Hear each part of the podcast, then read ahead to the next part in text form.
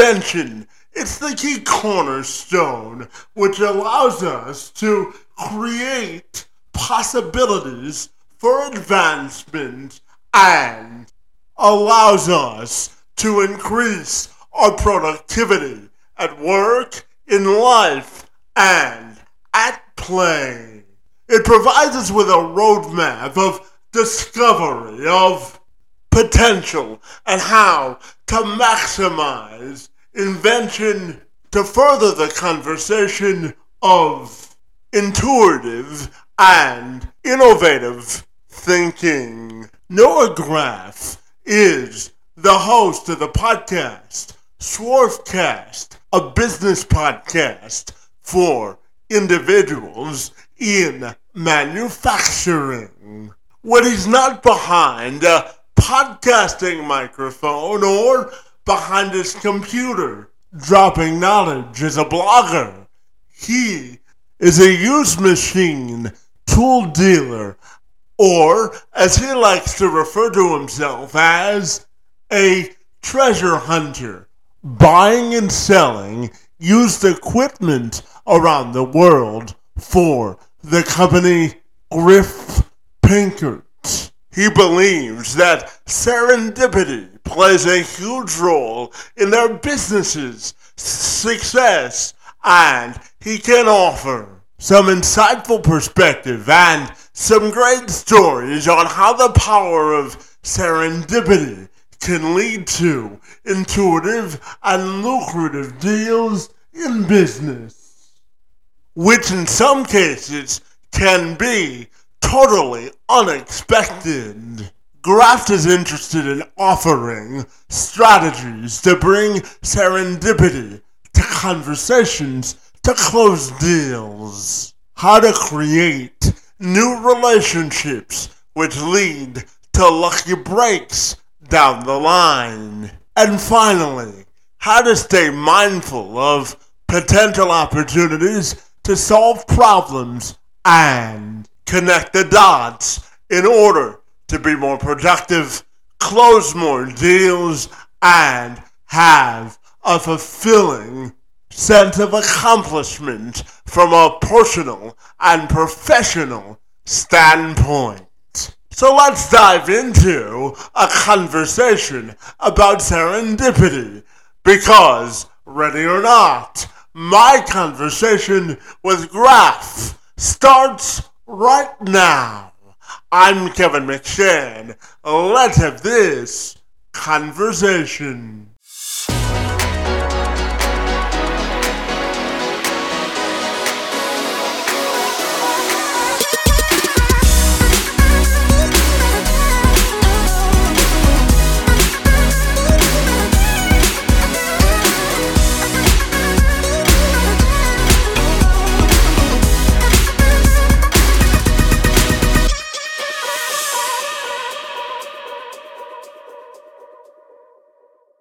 If you're ready, my friend, I'll welcome you to the program. And I'm super excited to talk to you today all about serendipity and creating uh, relationships that improve our productivity in life, work, and play. My friend, great to see you this afternoon. And happy uh, Chicago uh, Tuesday to you, my friend. It's great to see you. Oh, thank you for having me. I am honored to be here. Absolutely. No, no, I wanted to start our conversation by diving into the concept of serendipity and creating uh, a successful relationship. And how do you think those two things are interconnected? Sure, sure. Uh, well, you know, I guess probably the first thing to start with though is to just let people know you give me a little give a little context of what I do. Um, I I work in a family business, buying and selling machine tools. Um, for people who don't know what a machine tool is, it's uh, basically every machine has to have another machine that makes all the parts that go into that machine.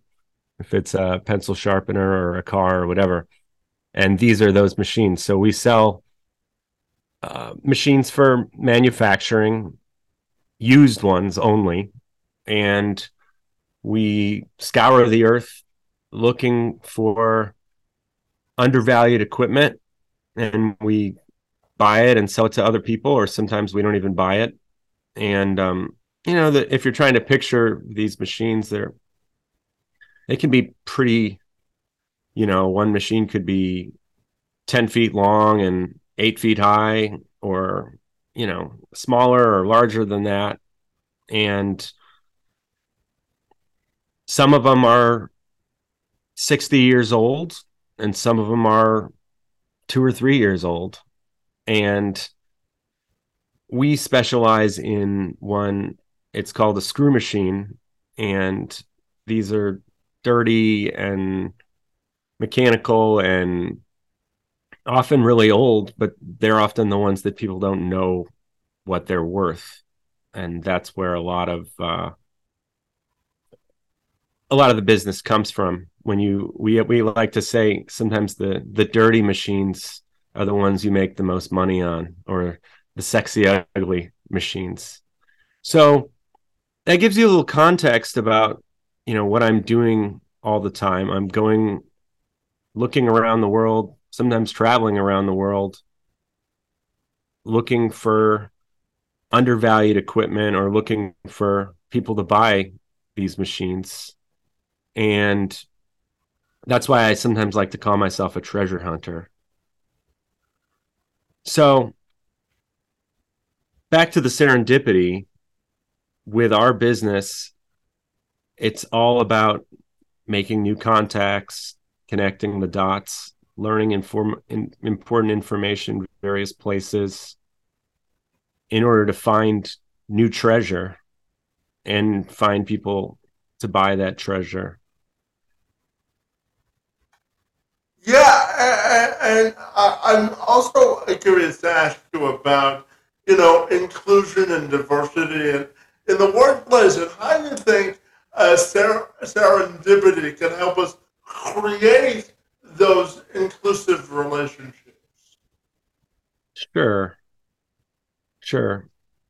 Serendipity in relationships, inclusive relationships. I mean, I actually was listening to one of your podcasts today about um, the woman who she specializes in having in placing people with jobs um people how shall i say it? what you you know what i'm ta- the one i'm talking about right mm-hmm. um i think I don't know. I'm trying to connect it to serendipity. this is one thing we've talked about on our podcast. I, yeah, that's the other thing. Um, I have a podcast sort of about our industry, and we also talk a lot about serendipity. It's mainly about our industry of of turn parts. We have people on the show uh, who talk about running manufacturing businesses, et cetera. And one of the things they talk about are the people um, hiring people because they have a lot of trouble finding people to hire. Um, and one person we had on was all her job was all about hiring convicted felons and uh, it just kind of made me think of you know the the underserved undervalued people. Um, as far as serendipity with hiring you know I, I, think there is a lot to do with that. Um you know when you know honestly i, I want to just go back let's just take it back to the serendipity. You know i want to define serendipity because it's means a lot of different things to people. Um you know i i first got into it when i read this book. It's called the serendipity mindset by a guy named Christian Busch. And i heard him on a podcast and I was just like, "Oh my god, this is amazing!" And so I interviewed him on Swarfcast, and you know, it's it's all um, serendipity is all about making your own. It's it's about finding luck, and there are ways that you can attract luck and attract find coincidences that can help your life and this guy has a book that sort of gives you tools as far as um, finding this luck, finding new opportunities, finding new people. So, I mean, yeah, you could use it to find somebody uh, to work for you. You could maybe you meet somebody working at Home Depot and you see, wow, this person's really brilliant. And you go, you you connect in your head oh uh, you know maybe this person could work in my business you know so I, I as far as that question uh where where would i see it in in hiring um i don't know what, what else would you like to know about serendipity yeah you also uh tell me that you believe that uh serendipity can be a happy accident for businesses and you know, yeah. uh, as we were talking before we started our, our formal conversation, I I think uh, life in general, Noah, is all about uh, connecting with people and making uh, authentic human connections. You know, there's a, there's a sign in my office that, that says life is a constant game of networking, and I sort of yeah live by that as uh, sort of a grounding principle for uh, the work I do as a speaker or uh, through this podcast. So I'm wondering how you think serendipity can be a happy accident for businesses? Okay, so this is a great question. So studying this this book, Serendipity Mindset, and learning from this guy Christian Busch, he's he's got some very uh, clever tricks and how how you meet people, uh, how you make connections, and how you bring out interesting information. So, first thing, there's what he calls serendipity bombs. So, say you are looking for something. Say you're looking for um, some podcast guests uh, to talk about a certain thing. You come up with you know six different people who maybe you know, these these may be long shots to to actually get to interview but you you send out emails to all of them sort of like hail marys and by doing a whole bunch of bombs you know it, it's surprising sometimes that you land uh, you land some interesting people. And you know you never would have found those people and found new dots unless you were optimistic and tried to do it. So that's one thing. You've got to try things. And another thing, yeah. Were you going to say something? No, I, I was just going to uh, uh, follow up with you also have to be uh, vulnerable and willing to put yourself out there, not only as a yes podcasting guest, but whenever you want something in life, uh, you know, my experience has been if you're willing to put yourself out uh, of your comfort zone, you uh, may stumble, but you may also learn something along the way. Would you agree with that? Yeah, absolutely. I mean, for instance, just yeah, not being afraid to contact somebody to to aim high or to go up to somebody at an event and um and just just go for it because you're not going to uh you're not going to get anywhere just by sitting there comfortable you know? Make a make a phone call. Find this person that could be interesting. And maybe you maybe you know of somebody interesting. Maybe you even know of their phone number. But if if you don't call them then you're never going to see what the possibilities are. And you're never going to find this serendipity maybe it was serendipity that you encountered somebody at an event you were at or online but it really won't turn out to be luck unless you actually exploit that so i i, I think you're you're totally right and it was interesting. I, I listened to this podcast the other day. Uh, it was the Freakonomics podcast, and they were interviewing this guy Ariel Emanuel. You know Rahm Emanuel, like the former, Oh, you know, what poli- else did you say? politician. This this is this is his brother. Did you ever watch that show Entourage on Uh, HBO? I've seen it before, yeah. So you know the the agent in Entourage, Mhm. Ari. Yep. It's it's based off this guy. So this guy is like super confident, super cocky. You know, he's a millionaire, and uh, and he was giving advice for you know what what are the keys to his success? And one of the things he said was he is comfortable with being uncomfortable. And i was just like wow that's like the ultimate superpower. If you just weren't either you weren't afraid to do whatever or even if you were afraid or uncomfortable to do something that you did it so okay so I, I think you're right on with the vulnerability. Um but the other thing is there's another great thing. He calls it serendipity hooks. And this is okay so say you've you've bombed and you've put yourself out there and you're vulnerable and you're you're talking to this person now you have to figure out how you're going to get something out of this conversation.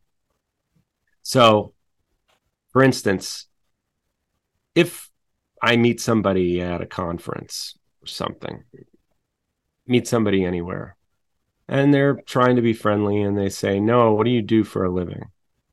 Now i, I you know I, I do think my job is interesting but that said like if i say oh i'm a machinery dealer people are going to be like huh? You know?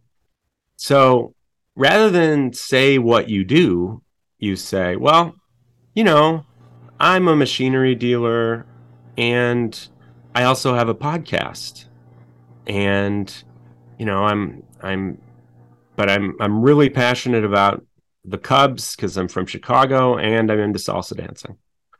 And all of a sudden like you've got these four nodes out there and all of a sudden you've got all these things you can talk about and all of a sudden opportunities come up new opportunities.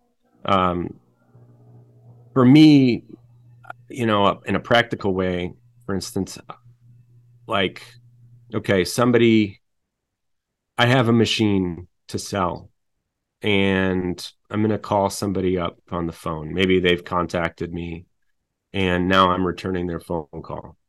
Rather than just return the phone call i go to their website. Uh, i look at all the machines they have on there. I maybe i go to their linkedin kind of spy on them find out you know who is this person? What what's their title? Are they the owner of the company? Are they um you know what how old are they etc and then i'm prepared when i call and i say hey we have this for you.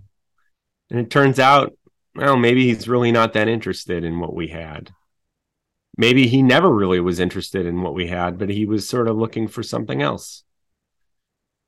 You can say oh well you know i saw this acme on your website or this you know this star machine uh saw you have those. We also carry those and we're always looking for those. And all of a sudden you talk to somebody about something totally unexpected and often the thing you called about is absolutely different from you know what you get out of it and what you get out of it is way better. I mean we've had it happen where you know we'll go and visit somebody's factory and it turns out we look at the machine and the machine's no good. But then we see something else in the corner and we're like hey what's that? And they say oh you you want that? You know like and we just, oh well you know we might be interested in that. So it's it's all um you know it's it's about having your eyes open your ears open. Uh, I can tell you a good story about this. Like uh, a month or two ago, there was a machine. It's uh, a CNC machine. It's called a Tsugami. We had this Tsugami on our website on Graff Graff Pinkert. That's the name of our company. We had it on our website, and we've had this machine. We've been trying to get rid of this machine for years now. And a guy contacted us about it, and then uh, I called him back, and it turned out he, he wasn't even looking for this machine. He was looking for a machine that was made by the same company, but it was a different size, it was a different model, and I was like, "Damn, like this is this this is too bad." And I say, "All right, well, if I find one, you know, I'll call you back." This this guy, he was from Idaho. He sold, I think he sold guns, and um, and then I thought to myself, I have got this friend, Randy, who's a, he's another dealer, this guy in California. And he had talked to me uh, uh, the week before about this same model of machine. He had this machine and he was like, you know, I'm thinking of getting rid of it, trading it for another machine. And I was like, yeah, I don't know if it's that good. Um, it all of a sudden it registered in my mind like, wow, this holy crap, this is the same machine that this guy had. So I get on I I get on the phone, I call Randy, I say, Is it still there? He said, Yeah. Gave me a discount. I called the guy back in Idaho. I said, Hey, we have it. It was a way better price than some other options he had. And boom, we sold the machine and made, you know, a, a nice score. It doesn't always happen that fast, but you know, a lot was going on there. It was first I had the contacts, I had the dots, and second of all, I had my my ears open and and eyes open and you know an open mind and that to me that's like the epitome of using serendipity in our business to to find success yeah absolutely and you know no just talking to you uh, for the few minutes that I have, buddy. I know that, uh, uh, you know, embracing spontaneity is also a big part of uh, serendipity and really. Absolutely. And really taking charge of uh, sort of Uh, the whole notion of uh, letting things naturally happen. So tell me about um, both spontaneity and uh, serendipity because they're interconnected too, aren't they? Yeah. Well, I think I mean, one thing I, I like to think about is nudges, following your nudges when you when you feel again like you feel the urge to something's telling you I need to call this person. Um, something's telling you i need to go to this conference or i need to call this person. Maybe and maybe it's random you know? It's just i don't know. I, I saw this person online and you know it's a good chance nothing's going to happen but let's just do it. Let's just try it. And i think yeah, if you if you're just constantly planning everything and not reacting to certain things that you see and reacting to your nudges, um, you're not gonna you're not gonna have the movement that you want to to you know feel good in your life and it's not going to be much fun to to me i mean i think some some people I don't know. It's probably some people like spontaneity more than others. Maybe some people are more comfortable with it. Some people probably more more uncomfortable with spontaneity. But yeah, I think uh, with the spontaneity, various magic happens. I think you're right on with that. Yeah, and, and in your day job, Dylan, or no, I'm also uh, curious to ask you about some of uh, the treasures that you found along the way, and uh, what exhilarates you most about finding a unique uh, tr- treasure along the way. So, what? Why do you love your job so much? And tell me about some of the treasures you found as well. Yeah, yeah. Well, I I really like getting to meet people. Um, sort of magical when you get to know people. I like,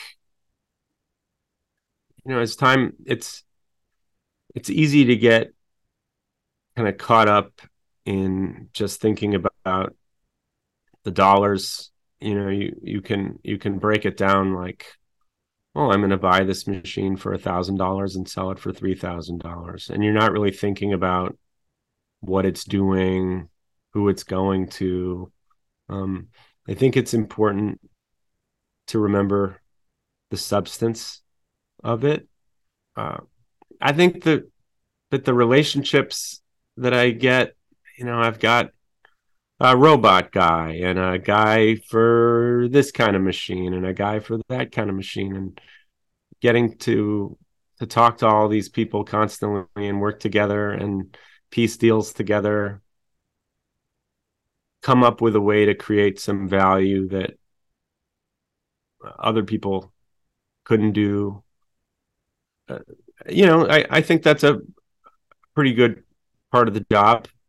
Um, as far as treasures, you know, just, I mean, I've had some good stories. Like, for instance, okay, so there's a machine, it's called an index machine. This is a big CNC machine if you bought one of these new, you know, it would be like two million dollars. But this machine was from like 1999, so you know, it, it was like two hundred and fifty thousand dollars or something. And not that many people in the world need this machine. It's it's it's sort of uh, you know, I I feel like sometimes the weird machines are the ones you make the most money on, anyways. So I I call I find this machine online, this index online. It's in Germany. And uh and then I uh, I get a price on it and I'm working with I've got a friend in in South America named Claudio and he's got a customer named Rogerio and Rogerio needs this machine. So Rogerio he goes all the way from Brazil to meet me in Germany, then drive like two hours way out into the boonies to look at this machine. He looks at the machine, he likes it, but he's like, listen, I've got to go home and talk to my boss and see, can you, you know, reserve the machine for me? Can I get a hold on it? The guy says, yeah, sure, you can have a hold on it. I told the guy, I told Rogerio, I said, look, man, I'm just saying, I'm just telling you, there are no true holds. if somebody else comes along, you know, I'm not going to sell it to somebody else, but if somebody comes along to this guy, you know, it is not saved for you. So sure enough, um, a day later, I call the guy who owns the machine. I'm still in Germany, and he says, I'm sorry, it's been sold. So meanwhile, this guy, he traveled all the way from Brazil to Germany. I traveled all the way to Germany, and the machine was sold. So I'm just lying in bed, and um, and I think about it. I was like, I, I left some extra time in Europe because often, you know, spontaneous, serendipitous things happen when you're there, and you've traveled all the way there, so you might as well just, you know, give it the opportunity. So I call this guy in Spain who I had sold a lot of machines to, this guy Javier. I say, Javier, do you have anything you want to sell? And he says, Actually, yeah, I have this index MS42, the same machine that Rogerio had traveled all the way to Germany for. I'm like, All right, I'm getting on a plane to Spain. Fly to Spain, look at the machine, come up with a price. And Rogerio's like, okay, well, yeah, I'm interested, um, but I can't come for a couple weeks. So I'm like, all right. so I come back home. And uh, I'm home and you know that machine it was okay. It wasn't going anywhere. Meanwhile my wife had just lost her job. And um and then all of a sudden Rogerio is like okay I can go see the machine. I can go to Spain uh and and meet you there. And I said to my girlfriend I was like hey you want to go to Spain with me well you know we're going to do this machinery deal and then we can just like you know go and look for other treasure around Europe and just enjoy ourselves. And it was just like the perfect coincidence, serendipity. Like we went and, and my, she was my future wife. We we called it, you know, our our first honeymoon. Went made the deal. The deal was way better than the first deal we had originally, and you know, I mean, it doesn't really get much better than that, right? Like go back to Barcelona, Spain, and make a bunch of money and have a vacation with the woman you love. So I mean that you know that kind of thing. We've bought machines like I bought a machine in Slovenia that was in a barn and like there was like cows mooing next door and we've bought machines that were that were in caves like underground in Kansas City that the US government had kept as like as part of an arsenal in case we went to war again. Uh, you know, we've bought machines from very strange people um, in weird places. We bought a machine from a guy in Texas, uh, from this 200 person town in Texas, and we went and and the machine. It was full of rats inside the machine. Uh, just weird stuff like that uh, that's the stuff.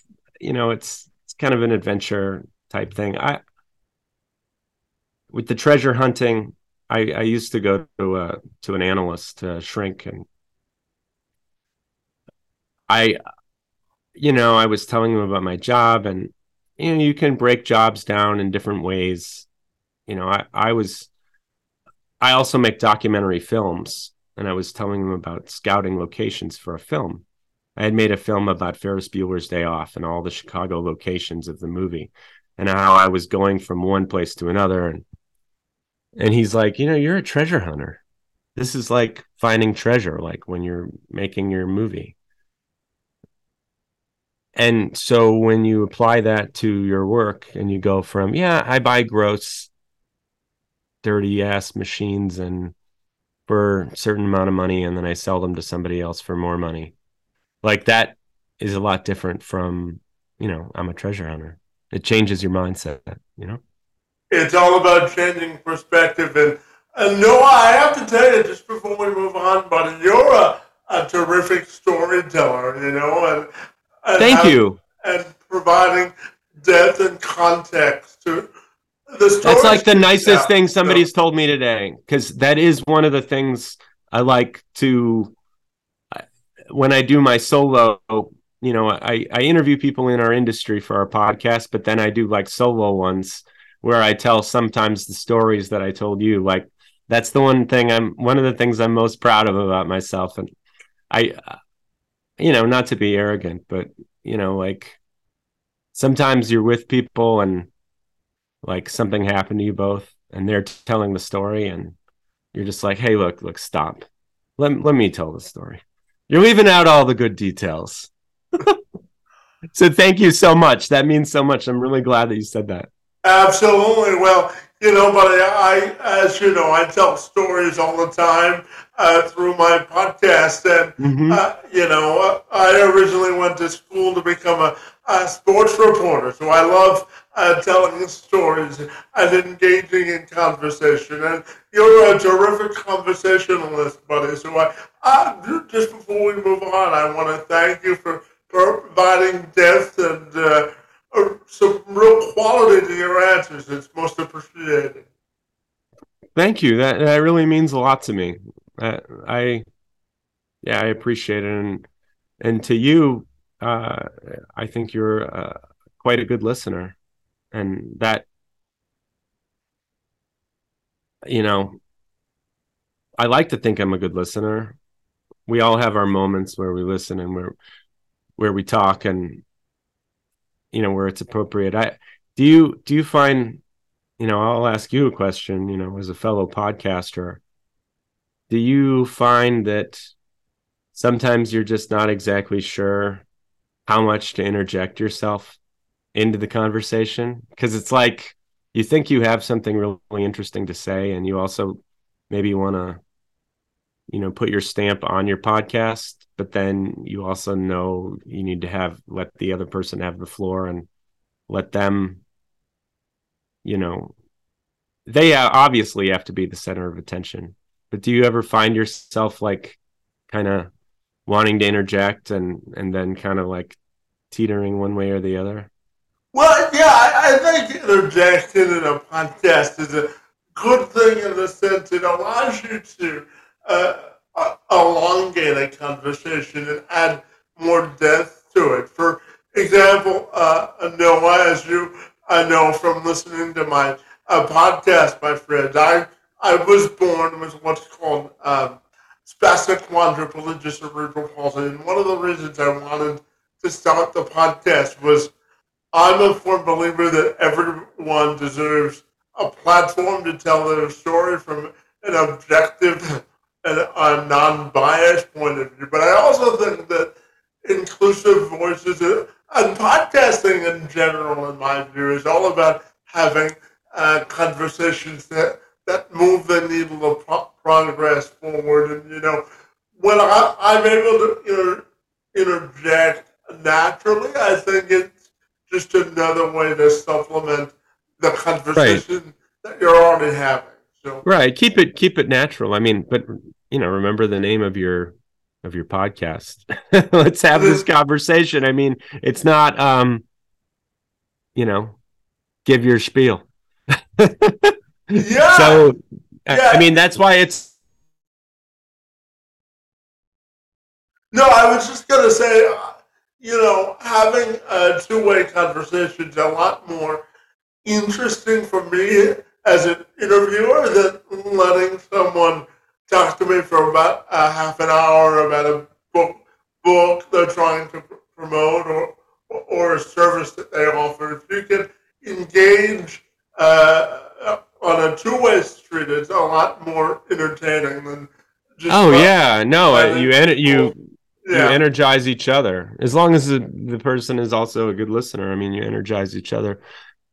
I mean, one of the things I've I've found is, uh, however, is you know I, have made a few documentaries um, and sometimes interviewing strangers, and I I also did um, I did a project a couple years ago where I went an entire year and met one new person every single day. Um, sometimes it was people on the phone um, you know, I maybe I met 10 people one day. I wasn't able to like carry over. Oh, I met 10 people one day and then didn't have to meet anybody for 10 days. So what I found, and then I would meet people and I would like, when I was talking on the phone, I would take notes. They wouldn't know, obviously. But it's, it is interesting when you make somebody the center of attention.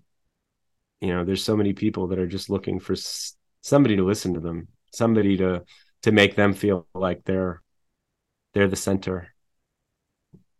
Yeah, and, and you know, no, we recently um, uh, celebrated or marked uh, National Me- Mental Health Awareness uh, Month, and I, I, I think that podcasting in general is a good way to uh, not only have conversations but bring light to sensitive uh, topics in a approachable way. So I, I, am just curious to get your thoughts on, uh, you know, you've talked a lot today about being a good listener, and one of the things that I, I think that podcasting does, if you're a good podcaster, means you're a good listener because then I think so. Then it'll spark spark uh, in, interest on both ends, and you can even uh, formulate questions on the fly uh, to also let the person that you're interviewing know that you're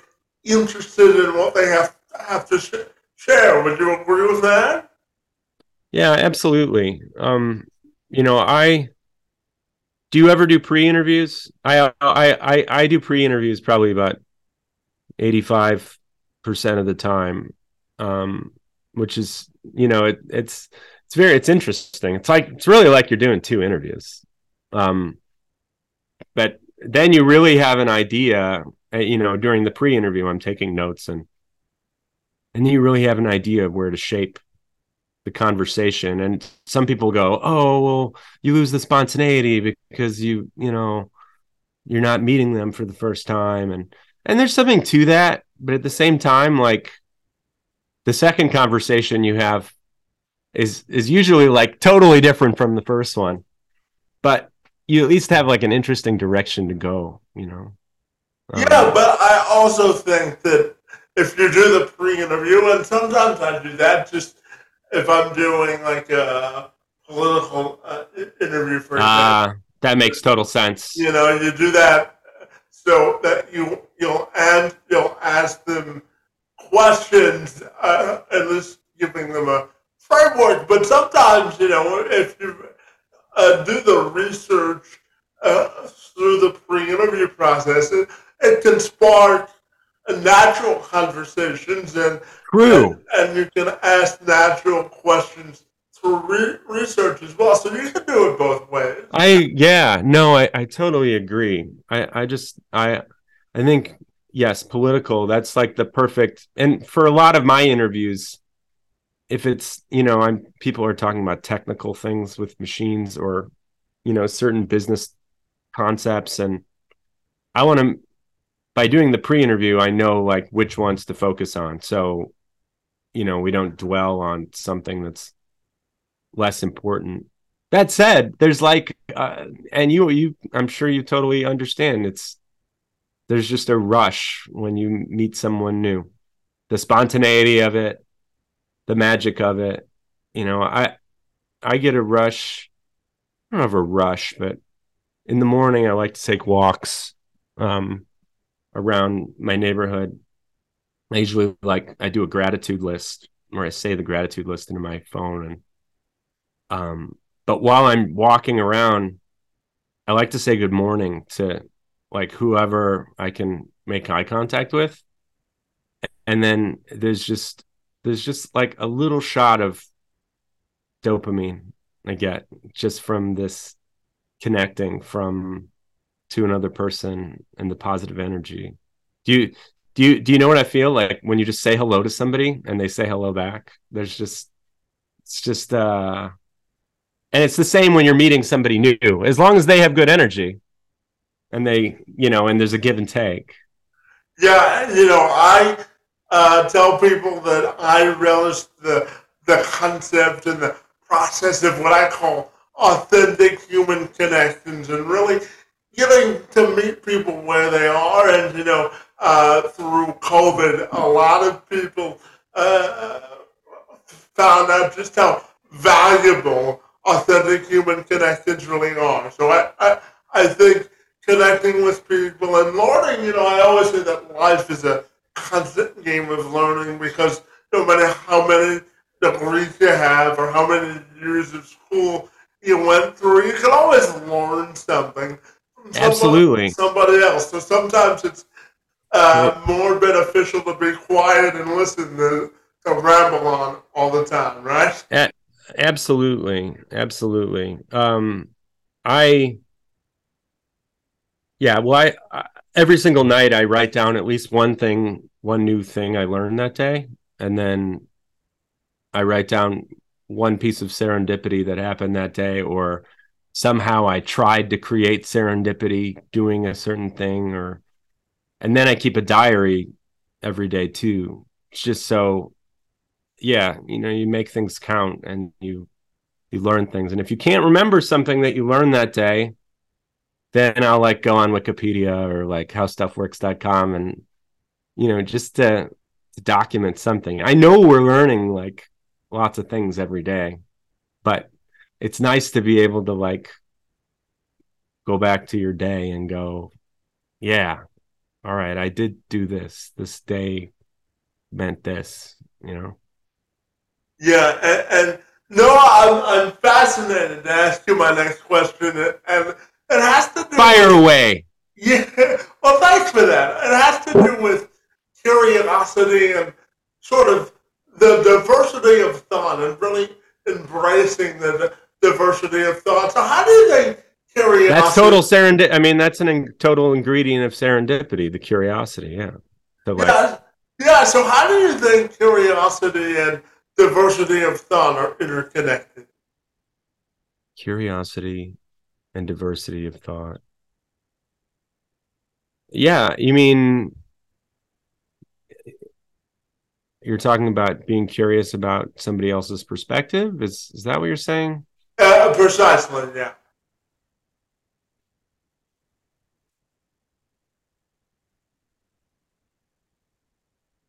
Yeah, I, I mean, I think that it's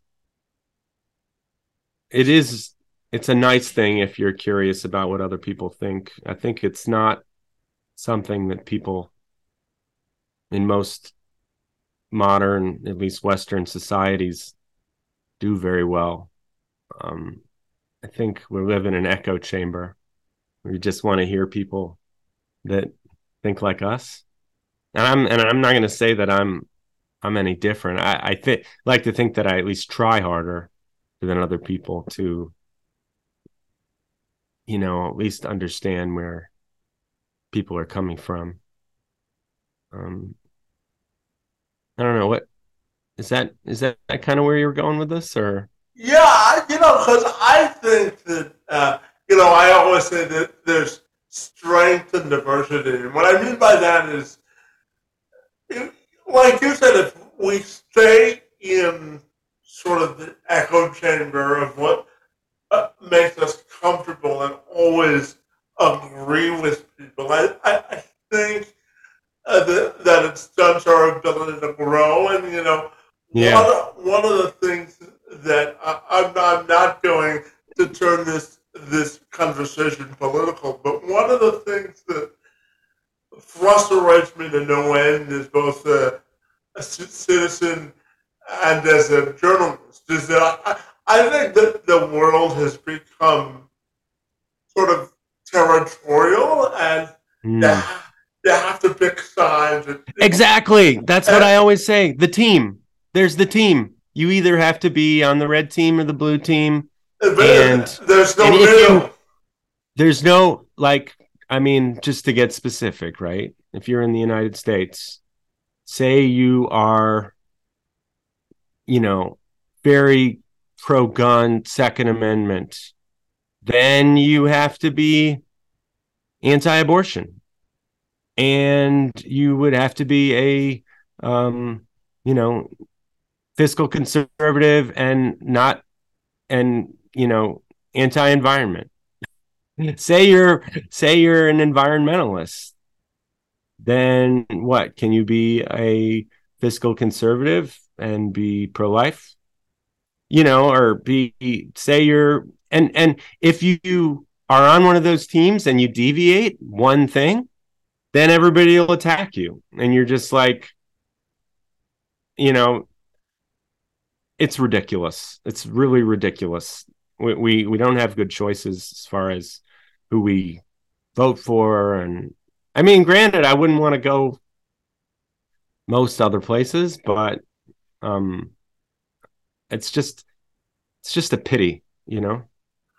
Yeah you know no one of the reasons i wanted to start this podcast is I looked at the world and I said that there has to be a, a plat- platform to bring us closer together instead of always looking for ways to uh, sort of tear us apart from from right. the fabric of people who we are. So, and of course, so many podcasts are all about that. So many podcasts are just about this is what we think, and the other people are wrong. Well, that, that, that's why you know I, I try to stay in a, a neutral lane and down the middle. And you know, if I have someone on that I fundamentally disagree with, I still give them access to the to the platform because at least if I disagree with them, I I can still learn sort of the psychology of their thinking, and then and we can have a much more authentic conversation. Because if you disagree with someone, I, I, I think it, it makes it much more authentic conversation, much more raw conversation, and hopefully in some form or fashion you can you, you can agree to come to some sort of a middle to allow people to Yeah. be given information and allow them to make the decision for themselves because so many po- podcasts, like you said, they're trying to uh, get you to lean a certain direction uh, over another. Sorry for going on. They're not even trying. It's not even that they're trying to get you to lean somewhere. Yeah, It's that it's just like our listeners are people that lean that way. uh, we- and, and, you know, it, it's always important to sort of broaden your perspective. And, and Yeah. I, I keep Problem going- is, it's really hard. It's really, really hard to change people's beliefs. Um, like it's it's and logic is, you know, I, I've read quite a bit about this, and logic is just not a very good way to like change people's opinion.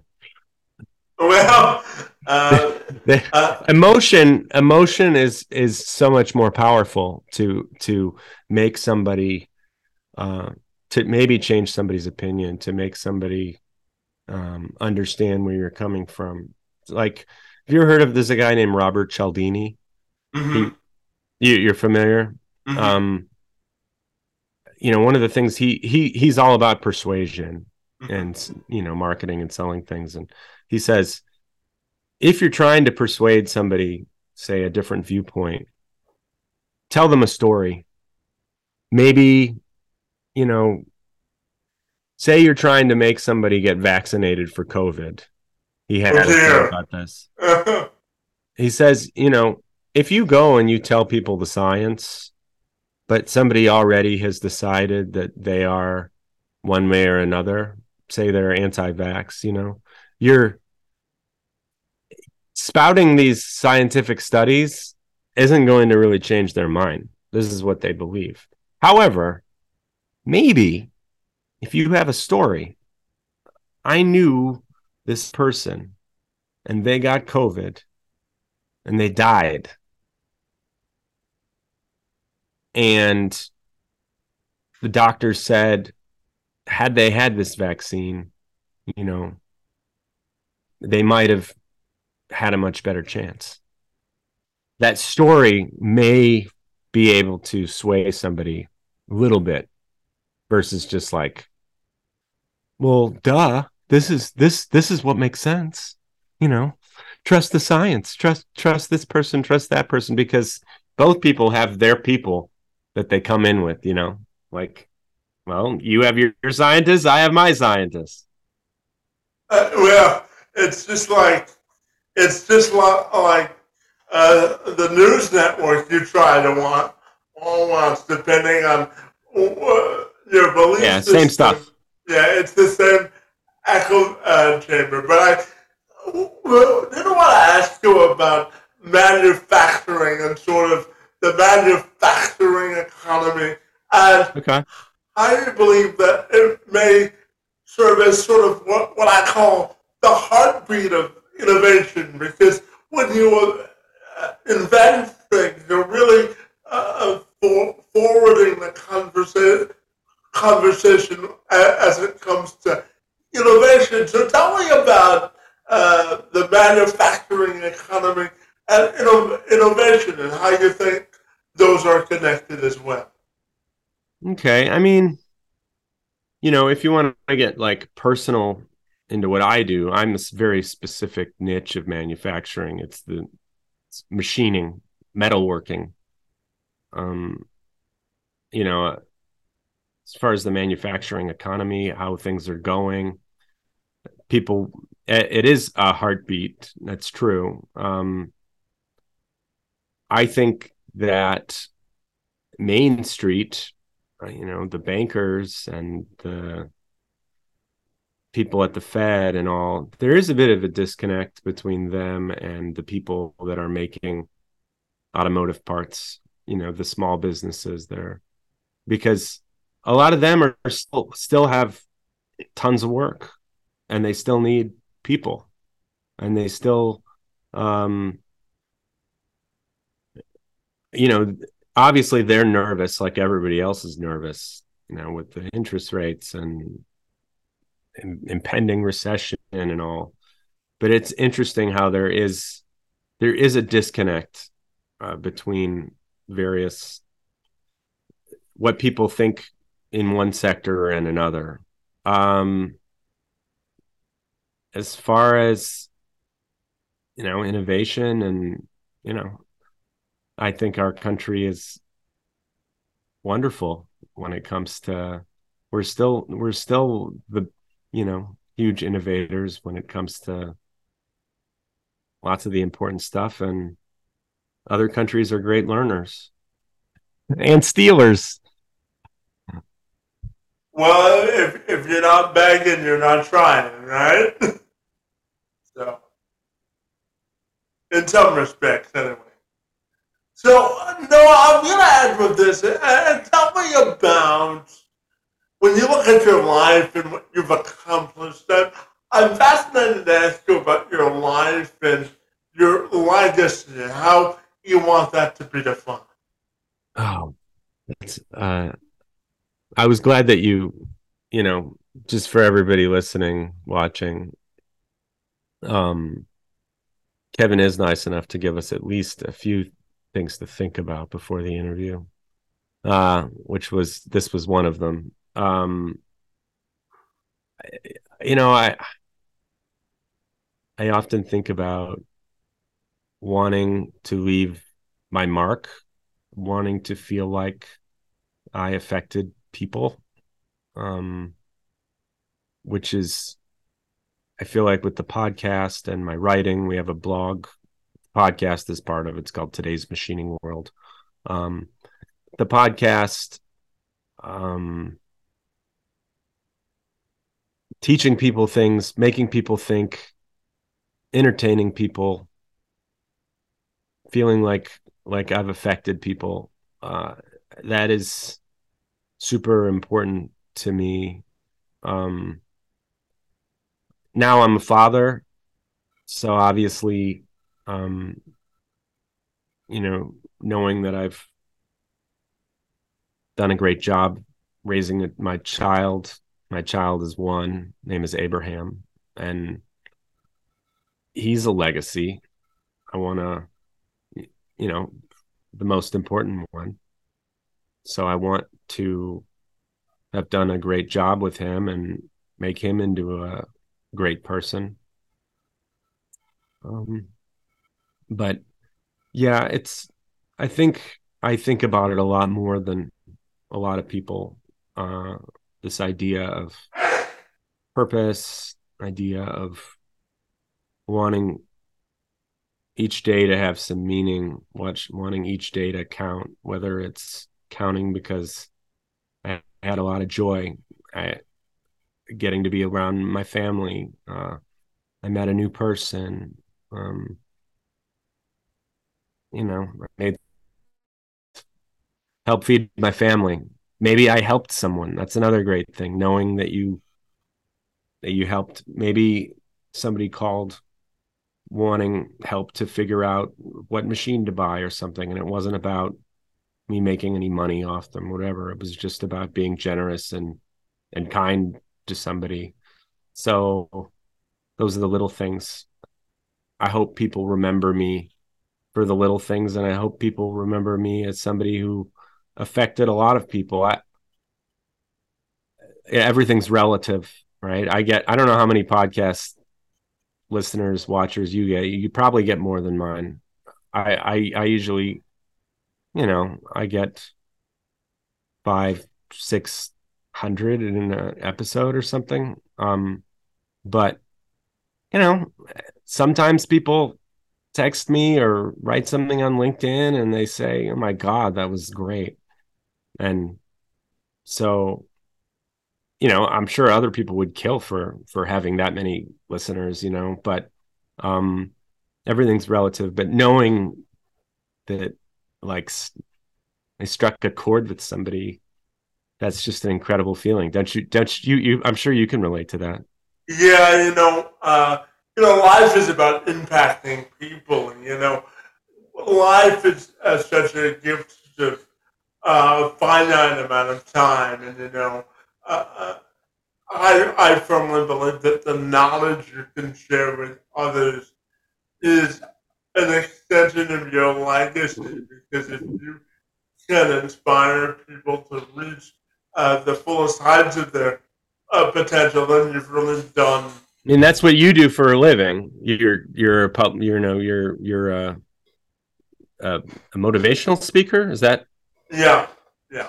I mean, like I mean, that's that's incredible. Yeah, yeah. I mean, it's uh, all about you, you, know. I always tell people uh, when I talk to them that we're all given a life compass, Noah, and it's incumbent upon all of us to sort of point it in the direction that we want to go. And you know, I always say that the tragedy of the tragedy rather of life isn't when you die, it's refusing to live while you're still here. So uh, when you put put uh, life into pers- uh, perspective, it can be a powerful tool for sure, my friend. But uh, tell me, uh, finally, Noah, if people want to get connected with you, what's the best way they can do that? Sure. Well, um,